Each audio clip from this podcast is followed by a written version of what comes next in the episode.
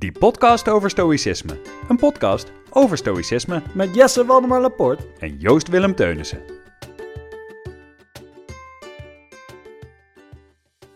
Hallo. Hallo.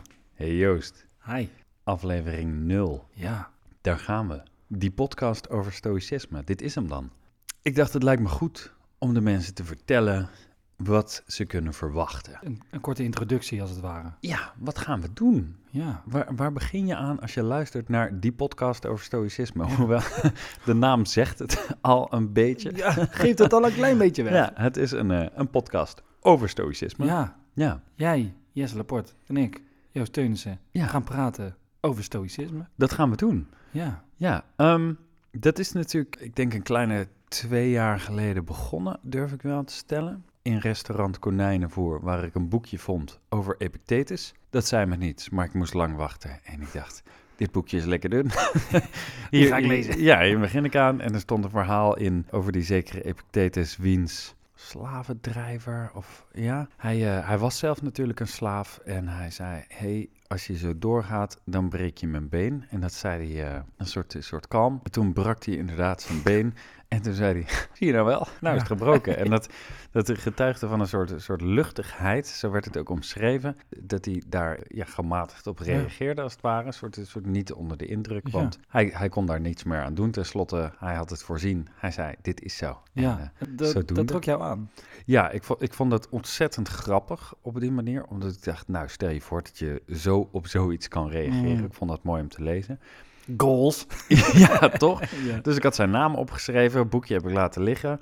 Jammer eigenlijk. En toen ben ik gaan kijken naar wie is die man. En toen bleek hij dus onderdeel te zijn van het zogenaamde stoïcisme. eh, Opgericht door de Stoa. Ja. Wat zoveel betekent als de zuilen, als ik Ja. me niet vergis. Ja. Stoa. En dat is ook de plek waar het stoïcisme is ontstaan. Bij de zuilen van de tempel. ja, de Stoa Poikile. Of Poikile. Ja. En dat was in Griekenland. Ja. Zeg ik dat goed? Athene. Athene was het, ja. Ja, nou ja, dan eh, zat ik ongeveer goed. Ja, prima. ja, ja, kun je wel zeggen. En nou ja, het, het stoïcisme is, eh, laat ik dat vast vooropstellen, eh, het stoïcisme is absoluut filosofie, maar het is eerder een soort praktische filosofie. Ja. Meer dan, dan bijvoorbeeld de, de, de vraagstukken in de ethica en de, Ja. de filosofische stromingen die zich vooral vragen stellen. Ja. En toen zijn jij en ik eigenlijk samen wat boeken gaan lezen hierover en we waren om. Ja, ja, het is echt een perfect soort. Ja, wat je zegt, het is duidelijk filosofie, maar het heeft ook een hele dikke zweem, een soort van eh, zelfontwikkeling. Sommige mensen zouden oneerbiedig zelfhelp gebruiken, maar ook zit er een hele eh, soort van, eh, nou, toch een stuk therapie in, waar we het later ook veel over zullen hebben. Ja, het is niet geheel onterecht ook Nee. dat mensen zeggen zelfhulp. Want het is natuurlijk ook... Ja, ik, ik durf wel te zeggen, stoicism is a way of life, zeg maar. Ja, to- Ja. toch wel. Terwijl dat, eh, ja, je kan dat natuurlijk niet echt zeggen over de werken van Nietzsche bijvoorbeeld. Je kan, je kan er heel veel uit opdoen, je kan er veel van leren, maar je Ja. kan vooral vragen stellen daarbij. En dit geeft je eerder handvatten om het leven waarin al zoveel vragen zijn... Op een, op een soort manier te ondergaan, waardoor je ja, vrijheid Ja. en, en, en rust zou kunnen ontdekken. Ja. Dat is volgens mij hun hoogste goed wel. Ja, ik denk dat je daarin heel goed de kern van het stoïcisme raakt. Wat er dus voor de luisteraars ook belangrijk is om te weten, is dat je niet afgeschrikt hoeft te worden van het woordje filosofie in deze. Nee. Want het is totaal geen eh, existentiële zaken of hele hogere, moeilijke begrippen die voorbij komen. Nee, we We gaan... zullen zeker wel existentialisme bespreken in, eh, in een klein beetje, maar we zullen het makkelijk voor je houden.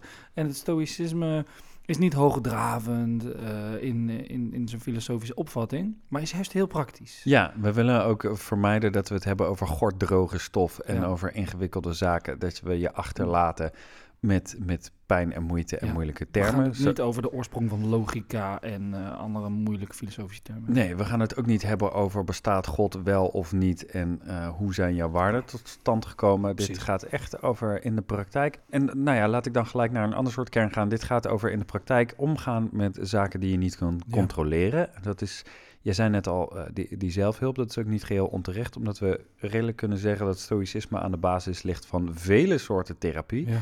Dat stoïcisme heel erg lijkt op het uh, Taoïsme. Het Ja. lijkt heel erg op de acceptance and commitment therapie. Ja. Het lijkt heel erg op cognitieve gedragstherapie.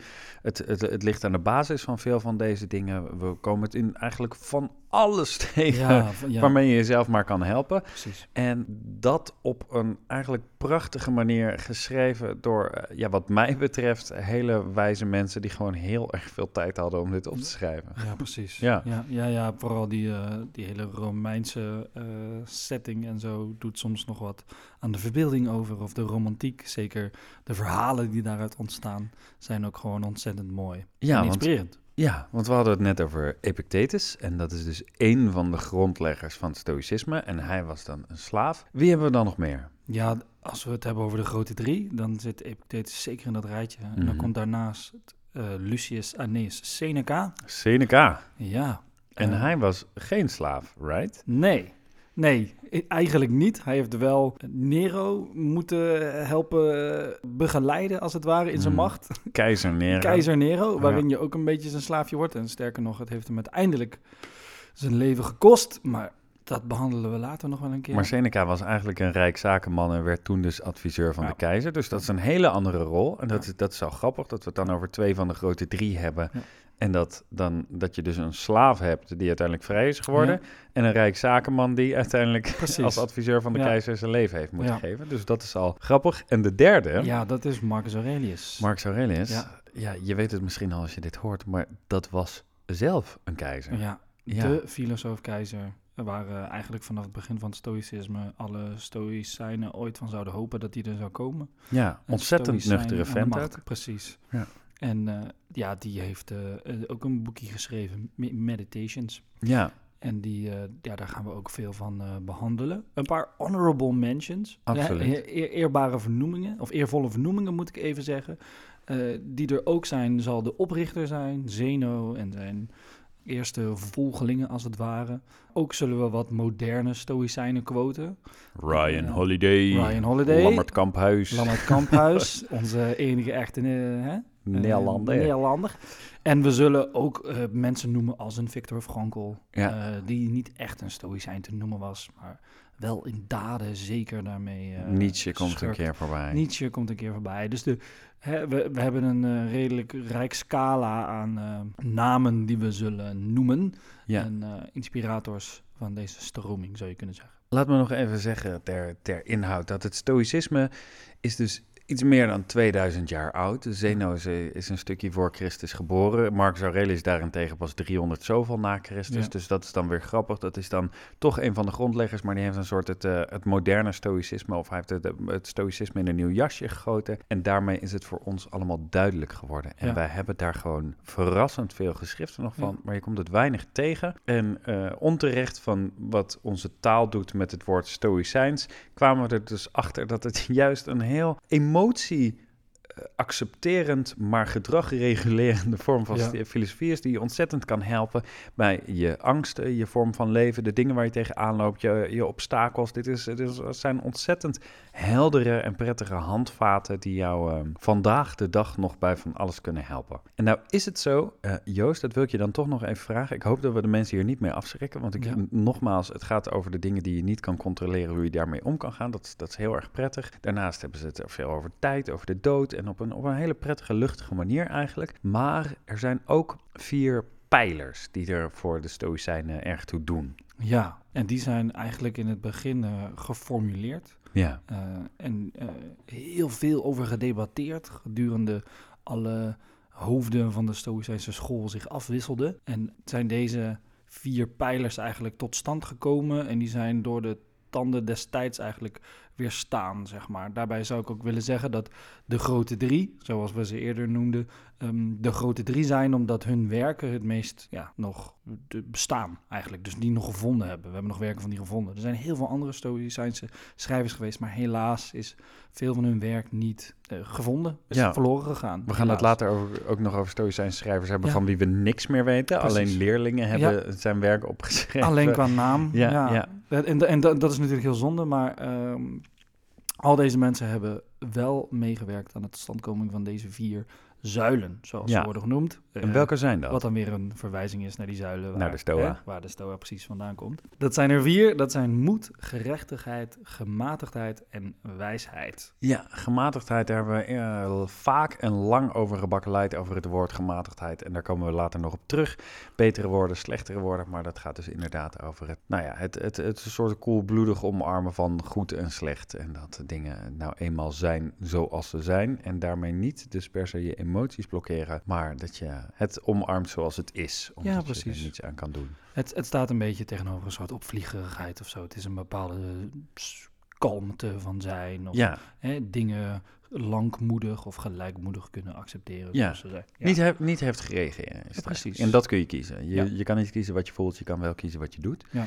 Hey, en nou hebben wij bedacht van tevoren, wij dachten, wat is nou een, een, makkelijke opzet, zonder dat we ook pretenderen dat wij de filosofen zijn of alle Ja. kennis in pacht hebben, hebben we bedacht, omdat er gewoon heel veel eh, quotes of aforismen als het ware zijn in het stoïcisme, hebben we bedacht, wij gaan iedere aflevering gaan we een stukje tekst of een quote of een aforisme of een, of een, of een brief Ja. van de stoïcijnen gaan we behandelen. Die, die lezen we voor en dan gaan we daar eigenlijk over in gesprek. Ja, En daarmee willen we natuurlijk niet zeggen dit is hoe het moet of hoe het geïnterpreteerd moet worden. Maar dit zou een toegankelijke manier kunnen zijn om een beetje behapbaar zo'n quote voorgeschoteld te krijgen. En dan te kijken wat je ermee zou kunnen doen. En wat wij doen is gewoon in gesprek gaan. ja precies. En, en dat, is een, dat is het mooie. eh, it's about turning words into works.